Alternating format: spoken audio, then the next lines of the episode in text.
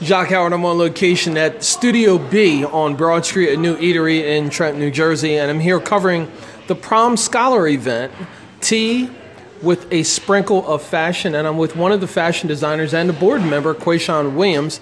Uh, you may know him from Manikin Mob and his time on the Trenton 365 show over WIMG. Quay, thank you for a couple of minutes of your time. I know that you're super busy.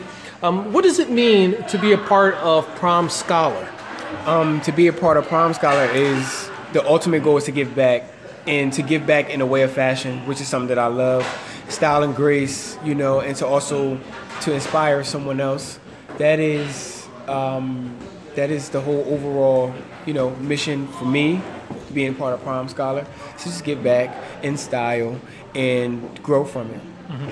And you were telling me earlier that you've got a number of original, one of a kind designs that you're making for the women who are going to be wearing them at the Trenton Central High or Trenton High School prom next week. Yes. Can you talk about that a bit? Um, yes. So I have 13 girls that I'm making prom dress for, and every one of them are completely different. So for me, I have to really go in and take their ideas and make them my own. And having 13 all at once, it has been a journey for me. I won't say it was crazy or anything like that. It has been a journey because you know I had to learn like um, discipline, time management, and making sure that I can even complete the looks and things like that. So the whole experience is amazing. I'm growing from it as a designer, um, as a as a person, you know, as an entrepreneur who's running a business. My customer service has increased, you know, because I have to deal with 13 individuals hitting me up different various times. I have to be on top of that. So, you know, it just and it also was uh, a challenge for me. So I took it on because last year I only did two. So this year I'm like, okay, I could do all 13. Why not? You know, so I'm doing it and I'm excited. Mm-hmm. Now, your manikin mob line um, is well respected in the region, um, and and I'm sure the prom aesthetic is going to be different than that. Yes. So, as a creator, as an artist, how do you bridge the gap? Okay, so with Manikin, Manikin Mob is a luxury streetwear brand.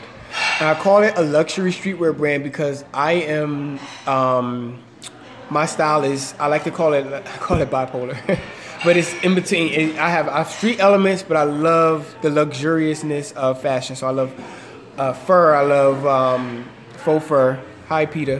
Um, I love I love all things glamour, but I also love the grittiness, the uh, cutthroat, straight to the point of what street style gives. So because I'm doing prom, which is elegant and everything like that, I get to add um, like some of my girls are wearing shoulder pads.